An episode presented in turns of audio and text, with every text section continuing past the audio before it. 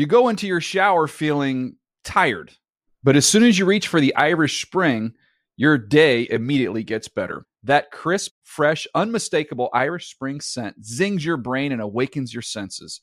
So when you finally emerge from the shower, 37 minutes later, because you pay the water bill so you can stay in there as long as you want, you're ready to take on the day and smell great doing it. Irish Spring Body Wash and Bar Soap. Fresh, green, Irish. Shop now at a store near you. And now, Move the Sticks with Daniel Jeremiah and Bucky Brooks. Can we find a way to get one more game? Like just one more absolutely undeniably epic weekend of football leading us into this Monday edition of Move the Sticks. Hello, everybody. Great to be here with you. Rhett Lewis with our former NFL Scouts lead draft analyst Daniel Jeremiah, Bucky Brooks. Uh, Bucky, if calling this weekend of football the best weekend of football I've ever seen makes me a prisoner of the moment, totally fine with that. yeah, I'm totally fine with it. This is exactly what you want you want to see the best players making the biggest plays on the biggest stages. And that is what we had an opportunity to see. It was a great football weekend. I can't wait to next weekend. Yeah.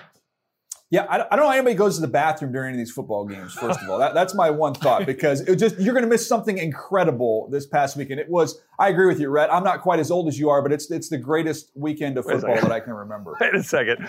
Uh, all four divisional round games won on walk offs. Like, that's crazy. We've never seen that before in an entire postseason, much less one weekend. All right, let's kick it off with how we ended divisional weekend from Arrowhead. It's our big three. We start with the first playoff game in NFL history that featured three go ahead touchdowns scored in the final two minutes of regulation, including two of Gabriel Davis's NFL postseason record for receiving touchdowns. Mahomes and Allen at quarterback combining for 474 passing yards and five touchdowns in the second half and overtime. AFC championship game every year now for the Chiefs, with Mahomes getting the game winner to Travis Kelce in overtime. Every year that he has been the starter, uh, Mahomes has guided the Chiefs to the AFC championship game. Insane. Uh, guys, we're going to get to the magnificence of the quarterbacks here in just a second. But DJ, let's start with how this game was ultimately won, or I guess lost, depending on your view of it, with how the Bills defended the Chiefs at the end of regulation. Yeah, I mean, you're right. We're going to get to the greatness of these quarterbacks, but man, you talk about some flawless execution from Kansas City and some flawed execution by the Buffalo defense. And I, I want to go to the pass to Kelce because this was the one. This sets it up to be able to extend this football game. And it starts because you don't get any hands on him at the line of scrimmage. You give him a free release. He said it after the game. They were soft and off. This was kind of drawn up in the sand by Kelce and Mahomes to be able to find this crease but because they gave him a free release, he was able to travel the distance needed to make a kick. They got pressure on him. The pressure got to Mahomes just with four like that. If you were able to reroute and just get your hands on Kelce to slow him down, that ball gets completed at, you know, eight to 10 yards, not 20 yards down the field. So I did not understand that. The safeties were obviously deep. They were protecting against a touchdown, yeah. Uh, not a field goal in that situation. With Harrison Butker, I thought that was a mistake. Yeah, DJ, it's funny because in coaching high school football, the more I watch pros, the more I see the same problems that show up in high school. You have to communicate and tell your players exactly what the objective is in that moment. Travis Kelce and Tyreek Hill cannot get the ball. Make somebody else be a hero. You cannot let their best players make back to back catches in a 13 second drive that ends up tying the game up and sending it overtime.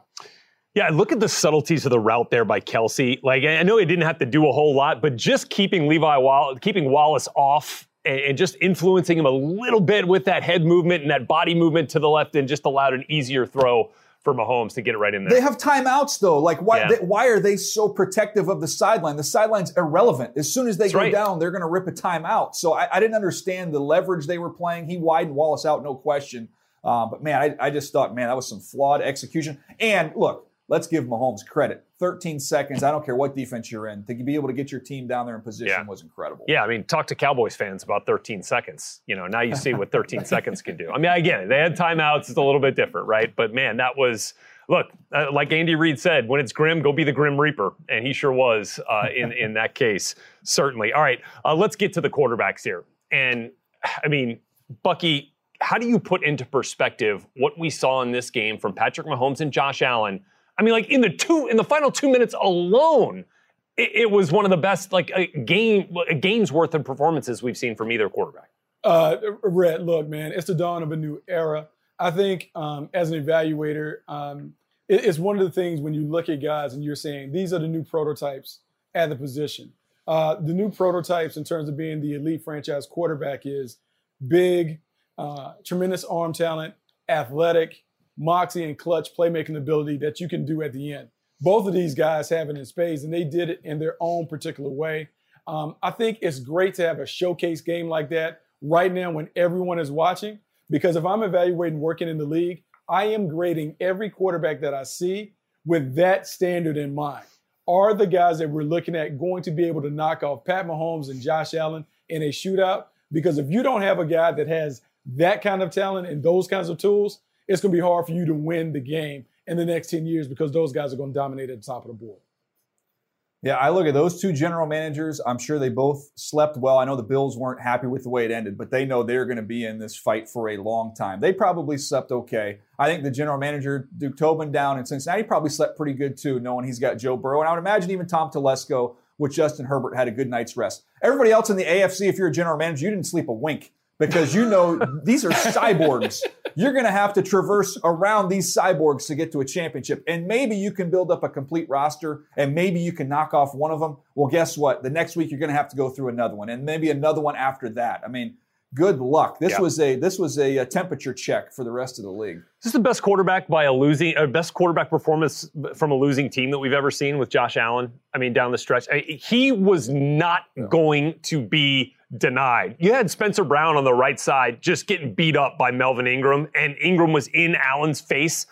Uh, you know, in a split second, it felt like every drive in those last two minutes, and he was not going to be denied. Stefon Diggs only had seven receiving yards. Fine. Allen wasn't going to be denied. Went off with Gabriel Davis with those four touchdowns. First time we've ever seen that in an NFL postseason game.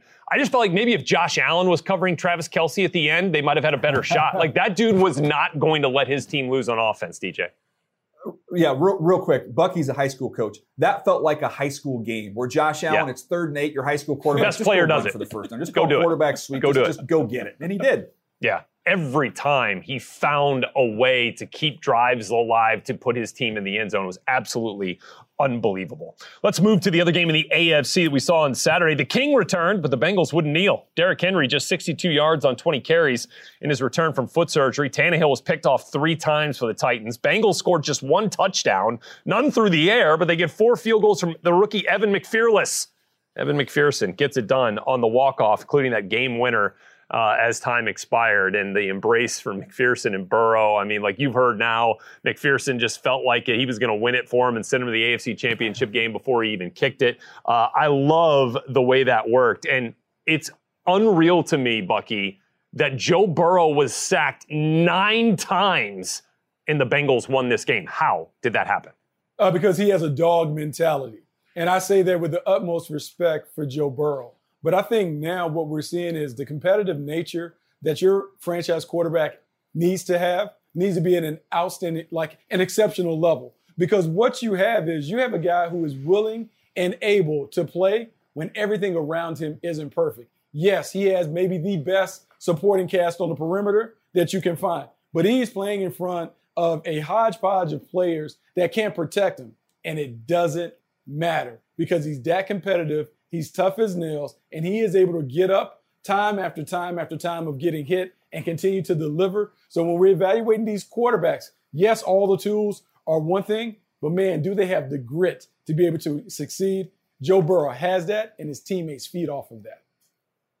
Yeah, I was thinking back to Rocky, right, with Apollo making that comment like he just kept coming. I hit that man and he just kept coming. Yeah. That's Joe Burrow. Great I mean, point. he just never stopped. And he didn't turn the ball over but one time. When you get sacked nine times, usually that's accompanied by a handful of turnovers. You only turned it over once. So if you're looking for a t-shirt to make out of this game, if you're a Cincinnati Bengals fan, you'd say sacks are cool, turnovers are cooler. Yeah. Because that was the game.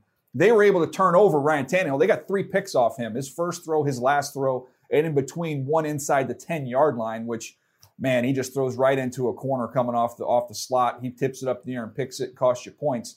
I thought that was a difference in the ball game. You know, Tennessee, you can't turn the ball over. That's their formula that they have to win games. Everybody has their formula. Theirs is running the ball, being physical, opportunistic down the field in the passing game, protect the football. They didn't yeah. do it. Yeah, look, we talked about the first AFC game here with the Chiefs and the Bills. Talk about which quarterback ended up making the most plays. In this one, it was like who made the fewest mistakes. And in this game, it was clearly Joe Burrow. Um, I mean, you talk about one of those interceptions on that tunnel screen you're talking about. It's down at the nine. You're in prime time scoring opportunity in a game that was decided by a field goal.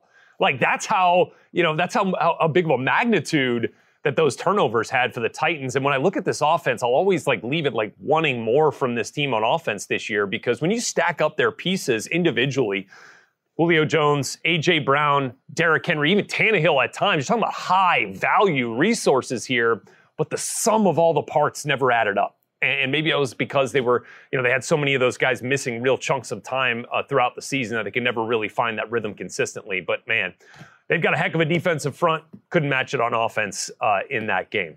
Uh, okay, so with that now, we get to the AFC Championship game, which will feature Patrick Mahomes and the Chiefs, Joe Burrow and the Cincinnati Bengals. This is what they did in week 17 when they met up, and Burrow was absolutely on fire 446 passing yards. You know, the connection he had with Ja'Marr Chase that day. That was the last time we saw Joe Burrow in the regular season. Did not play week 18, and the Bengals won that game and the AFC North. So now we get a rematch here in the AFC Championship game.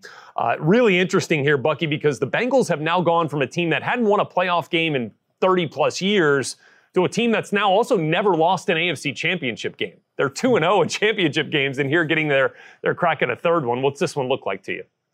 Look, man, it's, it's, it's experience and expertise. The experience goes to the Kansas City Chiefs. The experts at being able to get to this game and beyond. So Kansas Cincinnati Bengals hold up, and they have to do it against an offense that is still high powered. Tyreek Hill and Travis Kelce are good enough to get it done. Can the Bengals come up with a strategy to keep those guys neutralized to give their own offense an opportunity to go at a defense that's vulnerable in Kansas City? Yeah, the things we know, look, Kansas City's going to score points. They're at home. They're comfortable. Yeah. They're going to put up a bunch of points. I believe if the Bengals can protect they're going to find themselves in a shootout. We're going to have a ball game. That is this game. That's it. Can they protect? If they can protect, the matchups favor them down the field. If they can't, you know, they're going to have a tough time because Kansas City is going to score. Uh, that to me is going to decide this football game. But I know one thing: the last image in my head from that Kansas City secondary is one of their corners being parked on the ground without being touched because he got turned inside out by Gabriel Davis. And I think back to Ja'Marr Chase almost going for 300 yards against these guys in the last battle. So if they can protect, they've got they've got an opportunity. But that's the whole game. Uh, yeah, forgot forgot about that one. That give that one all the hyperbole it deserves. Best route in a big spot I think I've ever seen right there from Gabriel Davis uh, on that fourth down play that ends up in the end zone. That was unreal. You go into your shower feeling tired, but as soon as you reach for the Irish Spring, your day immediately gets better. That crisp, fresh, unmistakable Irish Spring scent zings your brain and awakens your senses. So when you finally emerge from the shower 37 minutes later, because you pay the water bill so you can stay in there as long as you want, you're ready to take on the day and smell great doing it. Irish Spring Body Wash and Bar Soap. Fresh, green, Irish. Shop now at a store near you. Let's get to the big three in the NFC. And we'll start with the epic comeback. Uh, 27 to 3, Rams leading the Bucks in Tampa with seven minutes to go in the third quarter. But the Bucks come all the way back, tying it up uh, with under a minute. But Matthew Stafford and Cooper Kupp come up with two of the biggest plays of their careers to set up the game winner for Matt Gay to win it 30 to 27 Rams onto the NFC Championship game. Uh, and guys, let's look at this kind of similarly to the way we did with the Bills and the Chiefs and how the Bills decided to defend the Chiefs at the end of regulation. Uh, regulation. And DJ, same goes here for the Bucks with the way they were defending the Rams in that final minute of regulation, especially on that final play, uh, which looked like a, essentially a zero blitz of some sort uh, for Tampa that allowed Cooper Kupp the middle of the field open. Yeah, I feel like you just re-rack what I said earlier, right? You've got flawless execution by the offense, and you've got some flawed execution by the defense on the most important play of the game. The Tampa Bay Buccaneers defense, they didn't get lined up they, they said they didn't get the call in right away, but if you're going to send zero pressure, as they're going to do, they're going to end up bringing somebody off the slot. They're going to end up trying to outnumber the Rams. Well, you better get home. And when you look at where Barrett is 58 here off the left edge, he's four yards off the ball. He doesn't even really come off the ball to be able to generate any pressure on Matthew Stafford. You look at the slot corner. Okay, you're going to bring the slot corner. Well, he's even three yards off the receiver. If you're going to come from that much depth, you are now creating time. Time is not your friend when you are in a zero blitz coverage with a safety here. A lot of people I've seen try to blame Winfield as you see Stafford take it in the teeth there from his old teammate in Ndamukong Suh. But if they've repped this a thousand times, I guarantee you he's known as a safety. This ball, timing wise, has got to come out because it's a numbers game. You're getting home, the ball's out. Well, when you're not when you're not ready, you're not lined up, and you come from depth. Now the time has changed. And now all of a sudden, uh oh, I've got Cooper Kupp and he's able to get vertical, and, and that costs him the football game. Yeah, it costs him football game, DJ, because it's a cover zero blitz, meaning they're going to bring one more than the offense can block. But when you don't have Shaq Barrett go, you don't have Devin White or Lavonte David go, it's not a pressure. So you basically hung and turned Winfield out to dry with no pressure to force a quick throw. Look, then it's one on one with Cooper Kupp, who won the Triple Crown. Yeah. Look, that's advantage to the Rams. Great throw and catch but poor communication and poor execution by the Bucks. But you guys, uh, is everybody on this screen has, has played some form of football uh, in their lives and understands what it's like when the world is crumbling down around you, like it was for the Rams in the final 22 minutes of that game, and how hard that is to stem the tide when that's happening. You can say what you want about momentum, uh, but there is a physical nature to that when things are happening and like you just can't explain it. Like Cooper Kupp doesn't fumble the ball, he puts it on the ground. You know, like all those things were happening. And then for them to figure it out in the final seconds of that game, the first connection to Kupp, which then set up this one. I mean, that takes some serious intestinal fortitude to figure that out and to have that kind of mental toughness to stem that tide and make the biggest play of the game in that moment. Uh, man, it was huge. Obviously, they were aided by the Bucks just not getting lined up right, but man,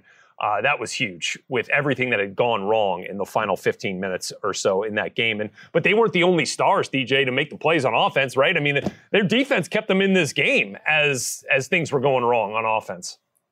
No doubt. And first of all, by the way, the Bucks got back into this game had nothing to do with Matthew Stafford. He played outstanding. Everybody else just Yeah. put the ball on the ground to let them back into the game. And then Stafford makes the play at the end. But you're right. To me, the, the other story of this game is this pass rush. We said it on the podcast when Von Miller was acquired. Don't even worry about watching Von Miller during the regular season. He knows he knows how much he's got left in his body, he's not going to exhaust that during the regular season. He's going to save all that for the postseason. And man, sure enough, he did. There was an injury with Wirfs on that right side, so they had to help out over there, which freed him up one on one. And he wore Donovan Smith out in that football game. Should have been the closer, too. We talk about Buck having a closer on defense to be able Yeah. to finish a game. He basically did. And then the Rams turn around and get the ball right back to him. Uh, but man, he was outstanding in this game. So now the Rams with an opportunity for two more home games, first of which will come on Championship Sunday. Uh, let's talk about the team they're playing and the way they got there. And here was frigid tempers, temperatures at Lambeau Field. Sure felt like both offenses really froze up in the game. Packers scored on the opening drive with an A.J. Dillon touchdown run, but didn't score again until the fourth quarter. You just saw the punt block return for a score.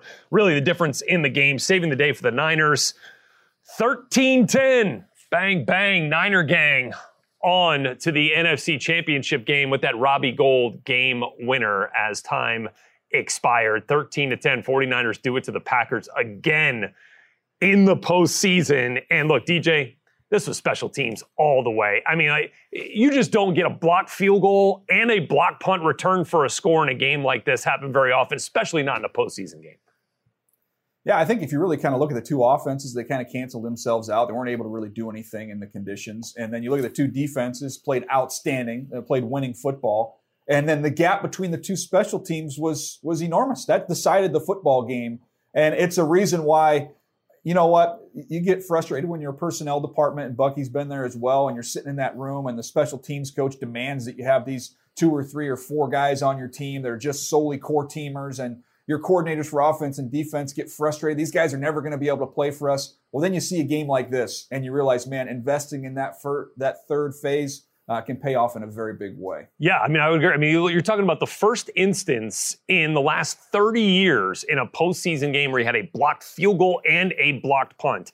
Uh, in the same game, that was just that was absolutely the difference in it. And look, when we're talking about Patrick Mahomes and Josh Allen going shot for shot, TD for TD down the stretch, and you got a guy who we consider to probably be the MVP in Aaron Rodgers, Bucky, uh, for the Packers this year. Why wasn't he able to do what we saw from Mahomes and the Chiefs and Allen in the Bills down the stretch in this game against the Niners? Hey, Rhett, that's the $40 million question. Uh, your MVP is supposed to be able to get your team over the threshold. We spent the first 15 minutes of the podcast talking about how the quarterbacks were able to make play after play. Josh Allen, Patrick Mahomes, Joe Burrow. Yeah, we didn't see that from Aaron Rodgers. And I know we can blame it on the special teams, but you have to score more than 10 points to win in the postseason. And when you're the MVP and you've done all these wonderful things from an individual standpoint, you expect to see Aaron Rodgers put the Packers offense on his back, and he wasn't able to do so. And so you just wonder look, man, is this the end of an era, a changing of the guard? We regard him as one of the best, if not the best quarterback in the game right now. But man, when you look at those other guys, you have to wonder why he wasn't able to bring it home for the Packers in this playoff game. Yeah, no question. And we'll have much more on the future of Aaron Rodgers in Green Bay into the NFL in just a moment here on this Monday edition of Move the Sticks. But now let's get a look at uh, what we've seen here between the Rams and the 49ers. The last three seasons has not been pretty for the Rams. You just saw just a week 18, right? They had the 17 point lead. 49ers come all the way back and win. They've won the last six. They've scored just over 26 points a game against the Rams. And look, defensively, they get it done. We know that against any opponent, but certainly against the Rams, you see the sacks, the turnovers have been a big issue as well. And the Rams offense just has not been as potent against the 49ers as they have been. This is the fourth time since the divisional realignment, just the fourth time since 02 that we've seen a championship game uh, be a rematch of divisional opponents. We'll see it here. With the Niners' dominance over the Rams here, Bucky, why would this game be any different? Yeah, I don't know why it would be any difference because for the 49ers standpoint, they own the Rams. Yeah. Their hashtags going around talking about we own you. And so from a mental standpoint, they know when they walk out and they see the Rams in those nice uniforms, it doesn't matter who's available. They feel like they beat them because that's what they do. And so their mindset is going to be one where they expect to win. Well, I would just add, though, to me, health is a huge component in yeah. this game. And if you look over the last couple years in the playoffs, you look at the Chiefs without their starting tackles in the Super Bowl against the Bucks. We saw how that went down in this game, Trent Williams' health. Is he going to be able to play? You take him out of the lineup. We saw last week what the Rams did to a backup tackle uh, with their pass rush. So that to me is going to be huge. The health of, health of Trent Williams and some other players along the line here uh, for the 49ers. Great opportunity for the Rams to exercise the demons here, right? Uh, they could have knocked the 49ers out of the postseason. Uh, week 18, of course, didn't get it done then. Now they get a chance to knock them out of the postseason for real uh, here in this NFC Championship game. The difference for me is, man, Matthew Stafford. I, he, he's playing, he's up there with all the other quarterbacks we've been talking about with the way he played uh, this postseason. And uh, he's got to have another one of those games here against the 49ers. You go into your shower feeling tired, but as soon as you reach for the Irish Spring, your day immediately gets better. That crisp, fresh, unmistakable Irish Spring scent zings your brain and awakens your senses. So when you finally emerge from the shower, 37 minutes later, because you pay the water bill so you can stay in there as long as you want, you're ready to take on the day and smell great doing it. Irish Spring Body Wash and Bar Soap. Fresh, green, Irish. Shop now at a store near you. And DJ's helping us get set by giving us his Mock Draft 1.0. Here are the top 10 picks. Jaguars going offensive tackle, number one overall to help out Trevor Lawrence, last year's number one pick. Only one quarterback in this year's top 10. It's Kenny Pickett from Pitt going to the Denver Broncos at number nine. And the Jets getting some help on defense with their two picks in the top 10 while the giants uh, get a offensive and defensive centerpiece there with their two picks in the top 10 all right dj this is our favorite time of the year. It's mock draft season. You love reading the comments and reading the mentions oh, yeah. on twitter from everybody reaching out telling you how great all of your picks have been uh, in this mock draft. Uh, i for one think you're just doing a magnificent job. Uh, so what we want to do here is highlight some of the reaction that some of the loyal fan bases have sent out here. So let's start with the fact that you got Sauce Gardner going number six overall to the Carolina Panthers. Moose uh, doesn't love it, I would say. Uh, he thinks it's laughable, actually, because the Panthers aren't taking another corner round one after taking Jaycee Horn, top 10 last year. We have too many corners. Clearly, you don't understand, DJ the Panthers. Here's what I appreciate about Moose is he's also bringing it full circle with an appearance apparently you did on a local Charlotte radio station. Nice. So yeah, nice. that was a lot of research he did on that tweet. Uh, all right, defend your pick of Sauce Gardner to the Panthers. Well, I will just say this: there's I don't know if you've heard of this thing, but there's this thing called free agency where you don't have lifetime contracts with your players. Whoa, whoa, so whoa, whoa, whoa. When you What? have two of your corners on your roster that are pending free agents, meaning they could actually leave your football team. So when that happens, you then have a need at the position, and the gap between Ahmad Gardner uh, and, and Henderson, who you traded for from from uh, from Jacksonville, Jacksonville, was yeah. tremendous. So when you get Gardner on one side and you put uh, your corner Jaycee Horn you took in the first round last year on the other, you want to talk about being able to heat up quarterbacks? That'd be a lot of fun. Yeah, Stephon Gilmore is going to be an unrestricted free agent, so hard to factor that into So the equation Jackson. here for Yeah. Carolina. So right, so is Donte Jackson, their second round pick a couple of years ago. All right, let's move to our next one. The Broncos selecting Kenny Pickett, ninth overall. Inconvenient truth, uh, calling false on this one. Do you really think Denver would choose Pickett over Corral? Okay, I'm trying to make this sound more dramatic than it is. He's actually giving you some respect. Ah, he likes not both that of them. bad. So he's just he's just curious to know. Yeah. What do you think? Yeah, that's that's uh, that's one of the friendlier comments you're ever going to see on a mock draft. Uh, no, look to me, Pickett is is more polished. He's ready to go right now. He's a little more accurate. Um, you get a little bit more, I would say, a little bit more dynamic arm with Matt Corral, but I just think Kenny Pickett a- is a little further advanced and ready to play. And I think this Broncos team is ready to win with their roster right now. So the more advanced player makes more sense, in my opinion. Yeah, wealth of targets out there for Kenny Pickett, who had the huge jump from year three to year four, starting there at Pitt. Let's move to the Philadelphia Eagles, who have three picks in the first round. And I guess this is not a DJ Burner account uh, tweeting against himself here, but he does say none of the Eagles picks here makes sense. You had them taking George Karlaftis, edge rusher out of Purdue, wide receiver Drake London out of USC, and Kenyon Green, an offensive guard from Texas A&M. Um, look, he's not buying it at all, DJ. So what gives, man?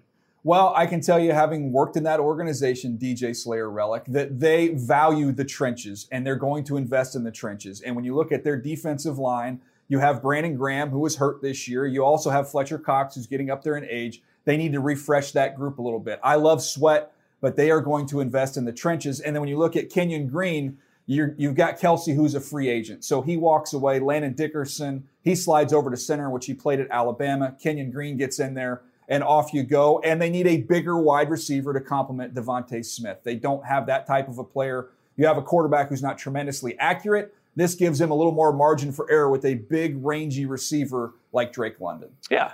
And oddly enough, taking a wide receiver for the third straight year uh, in the first round didn't draw the ire uh, of DJ Slayer Relic that much. He was actually on board with that one. um, okay. So this is kind of what we've long thought. This is the worst mock Oh, ever, Oh yeah. right? I mean, Only, Mat- only two emojis, though. yeah. Was it sarcastic? Maybe just giving you one, make sure that somebody sent the tweet out that said worst, worst mock draft. Good news is there will be more, DJ. I just want to see more creativity with the emojis. Okay, the trash Yeah. can's been done. Okay, the the laughing thing's been done. There's there's so many emojis to choose from. People, let's let's let's come up with something new. Yeah, you, you'll have another opportunity here. DJ Mock Draft 2.0 uh, coming up before you know it.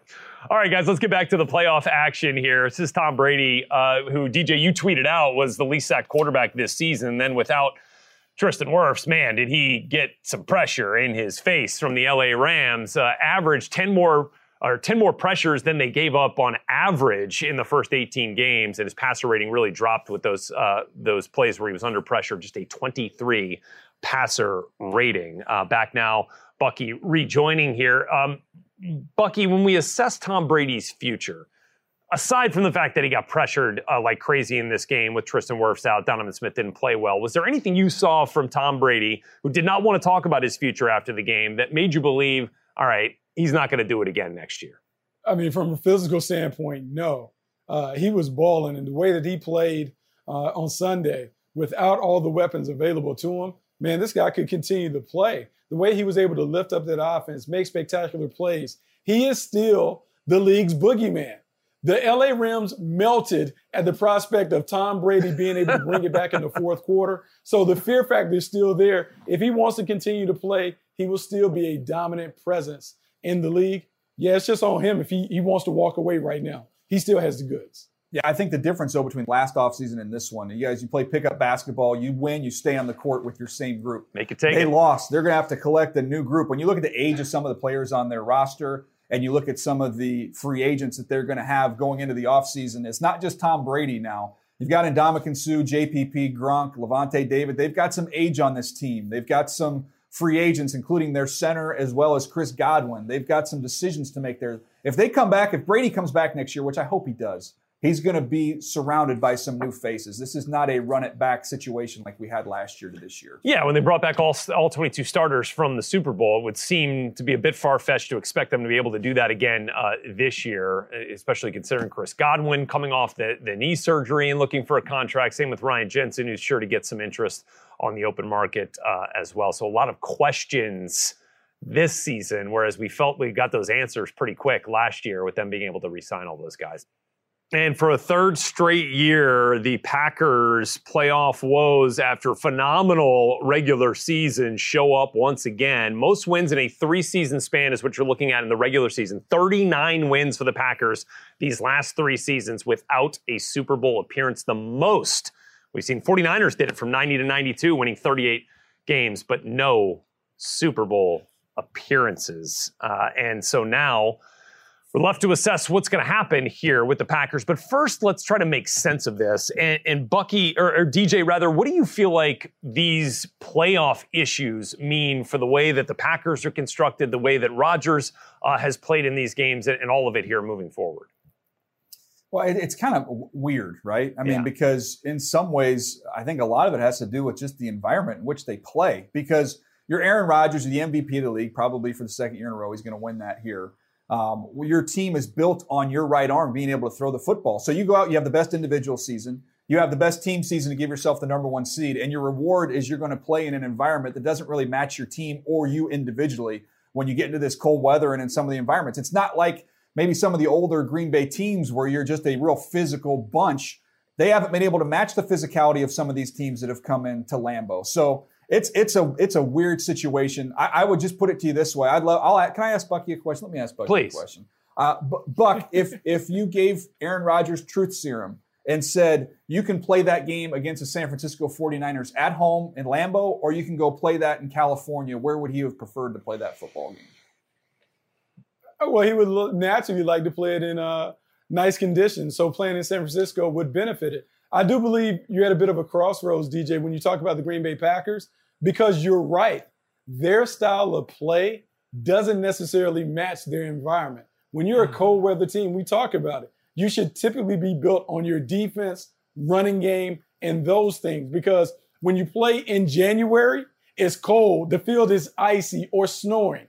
That is not necessarily the perfect environment to be a pass heavy team. It doesn't fit. And the Packers have operated like this for the past 30 years with only two Super Bowl wins. However, the Lombardi Packers in the 60s and 70s, they were built on the running game. And so you do wonder can they continue to exist with this passing team in an environment that is frigid and frosty and it's not going to change in Green Bay? Does that then, DJ, paint the picture of a future destination for Aaron Rodgers as he assesses his football future here this offseason and looks around at what the landscape, you know, will be for teams that are looking for a veteran quarterback here this offseason? Yeah, I mean it's just hard to find those those perfect fits, right? right. You go someplace where the weather's outstanding. I know even you know people say oh, you don't go to Denver because you know you get snow and cold weather there. Well, not like Green Bay, right? And you're also in that division. You're playing a lot of warm weather games inside that division, so uh, it'll be fascinating to see what what happens here with Green Bay and with Aaron Rodgers going forward. But you have to look at this as as nothing but a huge disappointment for them to be going home this early. Yeah, it's a huge disappointment for the team to be going home early. And as you speak about with Aaron Rodgers, he may go and find a team that provides him with a better opportunity in terms of playing well in the postseason, but I don't know if he's going to find a better team. And so that's the dilemma that Rodgers has. Does he want to play in a place that allows him to maybe play at his best in the postseason, or do he, does he want to stay and play with the best team in the postseason? It'll be interesting to see what ultimately is decided in Green Bay. Well, the, the variable there is that the team that uh, just lost to the 49ers may not look like that next year. I yeah. mean, you've got the uncertain futures of a bunch of guys, as Aaron Rodgers noted, does not want to be a part of a rebuild. Um, so the question is, like, is this really more of a retooling for Brian Gutekunst and the, and the Packers personnel department? Or can they find a way, you know, to uh, rearrange this thing in a way that might entice Aaron Rodgers to come back for another year, despite – all the other circumstances. All right, the first official hire of this year's cycle sends Bills assistant GM Joe Schoen to New York as the Giants' new general manager, replacing the retired Dave Gettleman. Schoen now charged with hiring a head coach to replace the fired Joe Judge, and one name very familiar to Schoen heating up on that front. Second interview with Bills offensive coordinator Brian Daboll is happening tomorrow according to our Tom Pelissero. Daboll, of course, the Bills uh, OC, uh, who just left the postseason last night. Okay, back here with DJ and Bucky. Let's do Joe Schoen a solid here. DJ, let's line up his to-do list for this offseason. What's priority number one in your mind? Well, to me, it's it's helped support Daniel Jones. This was an anemic passing offense, but I still think when you look at the talent of Daniel Jones stacked up with the quarterbacks in this class, he is your best option going forward. So get him some help along that offensive line. Uh, get him another receiver. I didn't love the Kenny Golladay signing last year. Don't let that mistake uh, keep you from trying to be aggressive and go get him some help. He's also got to clean up some salary cap stuff uh, to give himself that opportunity. Look, you talk about that part of it. Like you certainly want to build around a young quarterback. But I think knowing Joe, because we sat together in old Carolina Panthers meeting rooms, I think they have to upgrade the speed on defense. Speed, speed, speed. When you think about the teams that are continuing to play in the tournament, their defenses are fast, they're physical, and they're able to create turnovers. Speed is a big part of that. I think you will see the Giants become more athletic, more explosive, and more dynamic. But to do that, you have to have some A plus athletes. I think that has to be the priority for the Giants in the draft upgrade the speed and athleticism on the defense side of the ball. I also would add too, you've got to get you've got to get more creative offensively with who you bring in to run this offense. Maybe it is Brian Daboll, but unleash Saquon Barkley, figure out how to get him going. I know he's had injuries, uh, but man, the dude does have a lot of ability. Figure out how to get him going in the passing game more, be more creative with him. Hopefully, he can stay healthy and be a big part of this team going forward. But he's got to be a building block here in this next season. Yeah, he has to be a building block. You got to find a way to utilize him. And we talked about it, DJ you got to pick which side of the ball you want to be great at. We're seeing these teams with these young quarterbacks are really committing to making sure the offense is solid. Then they fix the defense later. Will Joe Schoen make a decision that, hey, go all in on Daniel Jones, fix this offense, see if you can get the respectable with the offense being great, then fix the defense the following year and make a run. Hey, look, top 10 of your first mock draft, DJ, certainly went a long way to helping that to do list. You get a big offensive tackle with that first pick, and then you get some speed on defense with Devin Lloyd out of Utah, one of the best linebackers in this year's class for sure. Um, and I think I think we solved it. I think we solved it here. Uh, so there you go. McPherson trying to kick the Bengals into the AFC Championship. Harris, the snapper. Huber will hold it. 52 yarder, sweeps the leg. McPherson Cincinnati wins. They are going to the AFC Championship game for the first time since 1988. The Bengals mantra has been why not us? And they're right. Oh, it's beautiful. That's why you draft a kicker, Evan McPherson, the rookie drafted by the Bengals uh, this past year. And look, it is paying off in spades. He has been phenomenal for them this season. No kick bigger than that one to send them to the AFC Championship game. Bucky, lay it out for us, man. You've been tweeting about it as you were watching all the special teams uh, action take place here this weekend. Why is it so important, especially under the microscope when you get into the postseason for the special teams? Hey, we talked about it. Your biggest warts are exposed on the biggest stages of the postseason. And so the third phase of the game, the kicking game, is a big part of it. Coaches stand in front of the podium and talk about it all day, but not every coach puts their commitment behind that conversation. And so when I look at the Kansas City Chiefs, Tyreek Hill going back to return a punt, and then he takes it 50 yards, changed the game and potentially could have given them a nice lead if he takes it the distance. Being able to knock down kicks with your kicker. We are seeing kickers have an increased importance in the postseason because those guys that can give you the sure three, it matters. And so in the postseason, we're seeing the importance of making sure you load it up with big time players. The kicking game is important. We're seeing the importance in the postseason. Yeah, love it. Love the toughness and no sleeves from Butker uh, there in the in the cold temps in Kansas City. I mean, like you just knew that was going in. Evan McPherson, we talked about that, knew it was going in. How about Robbie Gould's reaction with Jimmy Garoppolo after kicking the game winner in the snow, in the, I mean, the absolutely freezing conditions at Lambeau? he talks about. He said it right there. He's like, "Man, that felt good, kicking that game winner." Celebration uh, with Jimmy got uh, you know a little more. Um, how should we say this? Adult language ish um, at that point. But they were both acknowledging how big that moment was for Gold, who's been so good uh, since he came over from the Bears with the 49ers. And look, I mean, you just, I just don't think you can underestimate the importance of having that kind of confidence in your kicker to get it done in those kinds of conditions. And give some love to the guys who cover the kicks. Ben Skowronek for the Rams was outstanding in kick. They could block so when him. you're going through the draft process. Don't forget about those guys too. And the holders, okay? And the snappers, it's the entire operation. Give some love to the long snappers and to the punters and everybody who's out there holding. And we saw Kyle Juszczyk have to hold for the 49ers. It, it all matters in the postseason. We'll see you guys later. Thanks for being with us here on this Monday Move the Sticks.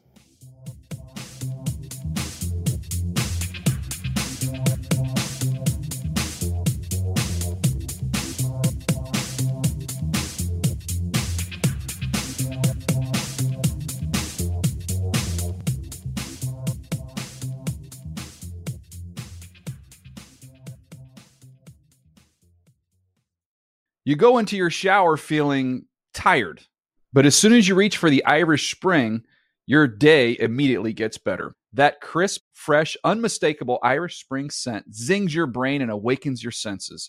So when you finally emerge from the shower, 37 minutes later, because you pay the water bill so you can stay in there as long as you want, you're ready to take on the day and smell great doing it. Irish Spring Body Wash and Bar Soap. Fresh, green, Irish. Shop now at a store near you.